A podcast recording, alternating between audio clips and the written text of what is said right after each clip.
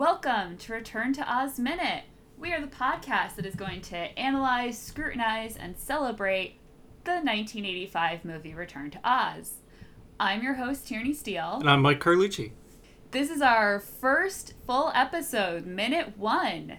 We are using the DVD version of Return to Oz, and it starts with Fairuza Balk's intro, welcoming us to her first movie. And it ends 60 seconds later with Dorothy Gale lying awake and not not that much happens this minute. Gonna gonna be honest with you guys. it is the Walt Disney credit, the title card, and then uh, panning from a window into a bedroom, across Toto lying on the bed, and Dorothy lying awake in bed. That's that's the minute, folks. well, uh, given that this is a uh, more or less direct sequel to the uh, original Return, uh, Wizard of Oz movie, very little was needed here. Clearly, uh, everything is just how we left it. Dorothy is a late teenager. Uh, Toto is there. Uh, the house is back. Dorothy's an early teenager. What are you talking about? It's black and white. Everything. Oh wait. Oh no. This isn't really a sequel at all. Mike, I think you dreamed that movie. So, we are in Disney's Return to Oz. They, as I mentioned in our pilot episode, which you can listen to, this is kind of a mashup of two sequels that L. Frank Baum wrote The Marvelous Land of Oz and Ozma of Oz. So, we're going to have a little bit of interesting fiddling with the story of Dorothy Gale and the Land of Oz. Uh, yes, in this movie, Kansas is in color. Woohoo! Color everywhere. The script, in fact, uh, this is the seventh draft. I don't know if that's the final draft. Uh, from February 1984. Uh, the script describes it as, in fact, uh, moonlight like a blue lantern. So I guess not a lantern that's blue, but a lantern that gives off blue light. Now, when I think about blue light, I'm thinking about screen time and worrying about circadian rhythms. So that's not really tracking for me. But in 1985, you would not have had that thought. It, it's very pretty. It starts on a field of stars, apparently like a blue lantern. Uh, and I, we have the. So my notes for this minute are that we only have the two credits. There's no starring, introducing, produced by, directed by. Apparently, all they care about is that Disney paid for this. I have that Kansas is in color, which we covered, and I just had the note music. So I guess I will mention that the composer for this film is David Shire. I am kind of a movie score junkie, so I recognize the name David Shire, but now that I'm looking at his IMDb page, I don't know why. He did the music for Zodiac, lots of TV movies, Norma Rae, All the President's Men, The Conversation. He also did the music for Short Circuit, which is the only movie listed here that I remember music from, and that feels like it's kind of weird and not a ringing endorsement. But I do really love his score for this. We have a great little flourish here at the beginning. Yeah, we'll be uh, introduced to the uh, character's leitmotif later on. And our only characters in this minute are Dorothy Gale, who is lying awake, looking a little worried, and Toto. Except that Toto is a different kind of dog. Apparently, in the time since the events of The Wizard of Oz, Toto has gone through some changes and is no longer a Cairn Terrier, but is now a Border Terrier. And I looked it up online to, I was just curious to see where that came from. And the books never specified what type of dog Toto was. So I guess it doesn't really matter who you cast. You just go with the dog who's right for the role. The dog who's right for the role. I want to sit in on those casting lessons or casting auditions rather. Uh, but yeah, so we have Toto, and speaking of auditions and casting, as she mentions in her introduction, this is Fairuza Balk's first movie. I promised in the pilot that I would find out if it was just her first starring role, like maybe this was just her first big. No, no. She had a couple TV movie credits, but according to IMDb, this is it. This is her big screen debut. And uh, as we found out, it's under her stage name of Fairuza Balk. Uh, her full name, or her given name, is uh, Firuza Alejandra Feldhaus. Feldhaus. That's how I would have pronounced it too. yeah, I have to admit, I really only know her from this movie and then The Craft. I know she's been in a lot of other things, but those are the two roles that really are what I think of for her. Do you remember encountering her again in the time from childhood to uh, present day in an episode of The Family Guy?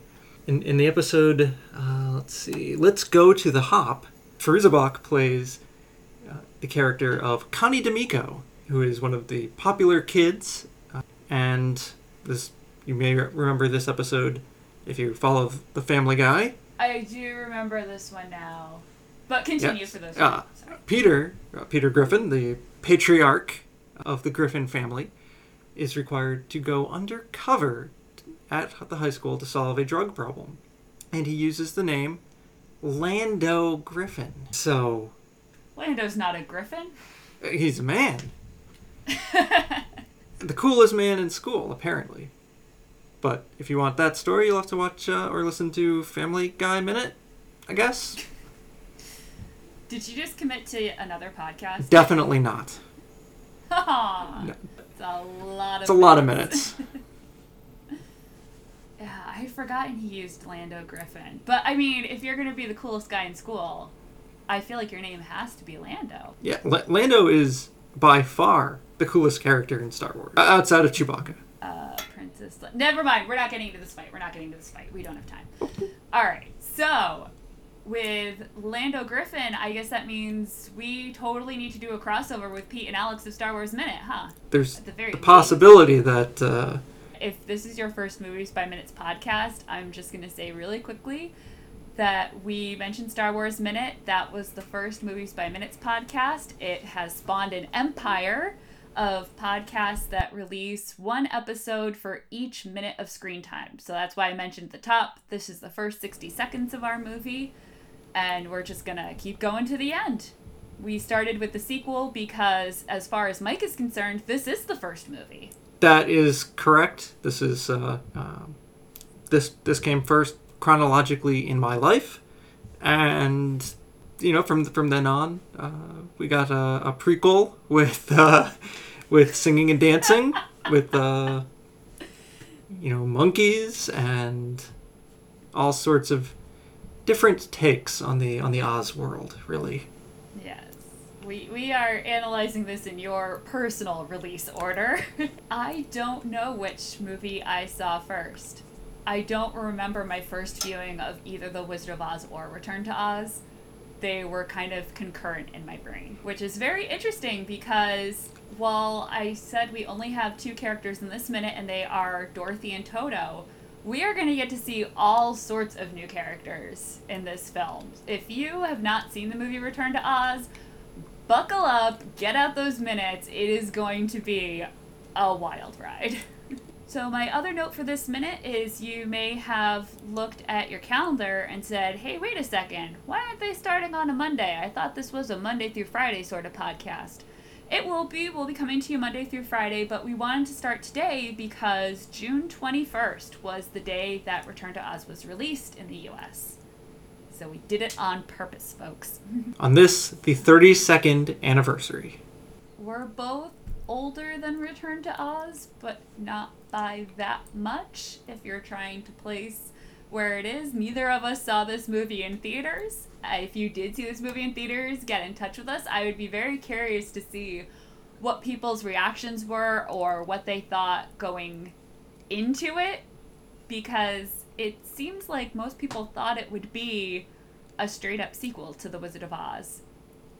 But I I don't see how you would get that from the trailer or the th- like it, it seems pretty clear to me the minute you see any promotional material that this is a very different beast. Yeah, the the trailer. We may have to we have to talk more about the trailer later on. The trailer does portray the movie as a bit more upbeat and adventurous. I mean, it is an adventure.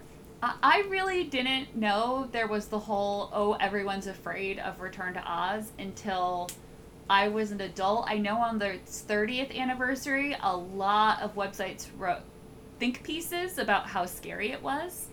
We'll be talking about them later. I have links to like the BuzzFeed article the top 12 scariest moments or whatever it is, but I- I didn't really read this as that much scarier than a lot of other kids' movies in the 80s. I mean, you have to remember, we'd only just gotten PG 13.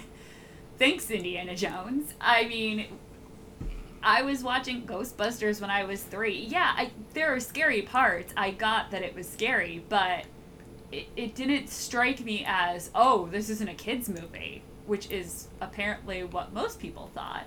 Movies movies have undergone so many changes since the 80s. There's there were all of these fantasy adventure films coming out that it, it it's kind of like that was that's now more of a genre than it than it is uh, kind of a, a, a point in time about age like like to Oz and uh, what the Princess Bride and the Dark Crystal, Neverending Story. Hey! I also host one of these podcasts about the never ending story, which is why I am so pleased that you came up with that. yes, this was definitely, I feel like the mid 80s kids' movies were just a golden age. We really lucked out. I mean, don't get me wrong, I would have loved to be older and have been around for Star Wars on the first go, but it, it worked out. Thanks, 1997 releases. I got to see it on the big screen, but yeah, I grew up with these. I mean, the the movies you just listed were all the movies that were on TV in the summer when you were stuck at home and wanted to be inside under the one air conditioner. It kind of feels like some of that is because these were live action films. Because right after, I mean, this was considered to be a flop at the time. Uh, maybe it's still considered that way. Not to me. Not in our hearts. But right after this, uh, you know, Disney had their animation kind of renaissance with The Little Mermaid and The Lion King and Aladdin. And there are some intense scenes in those movies. But, you know, it's Disney animated violence and animated horror, you know, not really beyond what they had done in uh, Sleeping Beauty or Cinderella or, or some of those. I, I was just thinking I was a huge fan of The Hunchback of Notre Dame, the animated Disney version. Also not known for its child-friendly themes. But I also wonder too, not just in kids movies, but was this the last gasp of practical effects? Because this to me feels very much in line with Clash of the Titans. And I mean the original folks, not that horror show that came out a few years ago. I mean real Clash of the Titans. Thank you very much. Uh, yeah, there was just an era where claymation and stop motion and all those effects were in play that I really loved. And of course, you know, with actual Star Wars, all the models and I loved watching the behind the scenes documentaries of Star Wars and just just stay in those warehouses with all those models and show me the trench run a million times over and over again. I'd have been perfectly content. And this movie doesn't have quite as much of that, but there are a lot of really cool special effects going on in this movie. Not in this minute, but in this movie. Yeah, it, it gets it gets into a lot of very interesting combinations of puppetry and and costumes that you sort of feel like it went away until until seeing some of the behind behind the scenes of the Lord of the Rings movies, where they brought out you know all of these you know maybe they they only built a handful of orcs and then you know CG'd the rest, but you know the handful are intricately intricately crafted and detailed and you know run by man and puppet and the artistry i guess that you that, that we will come to see very soon in some interesting characters are played by humans that 10 years later you would probably say let's just draw it in Oh, I have. Whew, we've got a while to get there, but I have to say, I sat down and rewatched this before we started analyzing it minute by minute. And folks, there's a whole character coming up in this movie that I sit here as an adult who's watched a lot of movies and I watch this and I'm just like, I don't understand how it's working. Like I'm I'm a grown up now. I know it's not just a fantasy. As a kid, I didn't question this at all. But uh, you know, Mike knows who Jack Pumpkinhead is, and hopefully some of our listeners do as well. I really encourage you to watch the movie maybe before delving into it, or watch one minute at a time, follow along with us. That would be very interesting to hear what your experience of the movie is. But yeah, some of the characters coming, I just, I was like, I don't understand how they did that. Part of my brain is very practical of, oh, it must just be a giant puppet or a very skinny person. I, I, I don't know. It doesn't seem to work in some minutes. Probably wraps it up since we have another quiet minute coming up. Well, we do. And I've mentioned a couple times, you know, let us know if you saw this movie in theaters, if you haven't seen this movie and are excited to delve into it. And that the place where you can do that is in our listener society on Facebook. We also have just a plain Facebook cha- page of Return to Oz. We have the website returntoozminute.com and we are on Twitter at OzMinute. Did I miss anything? Anywhere they can find us? weogtiogpiog.com will also take you to our webpage. Woohoo! Yes, I love that.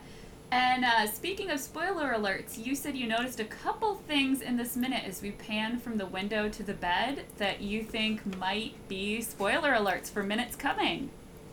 Uh, well, I, I tried to look at it as as though I had watched The Wizard of Oz and then was seeing the sequel and thought, okay, uh, well, I guess spoiler alert.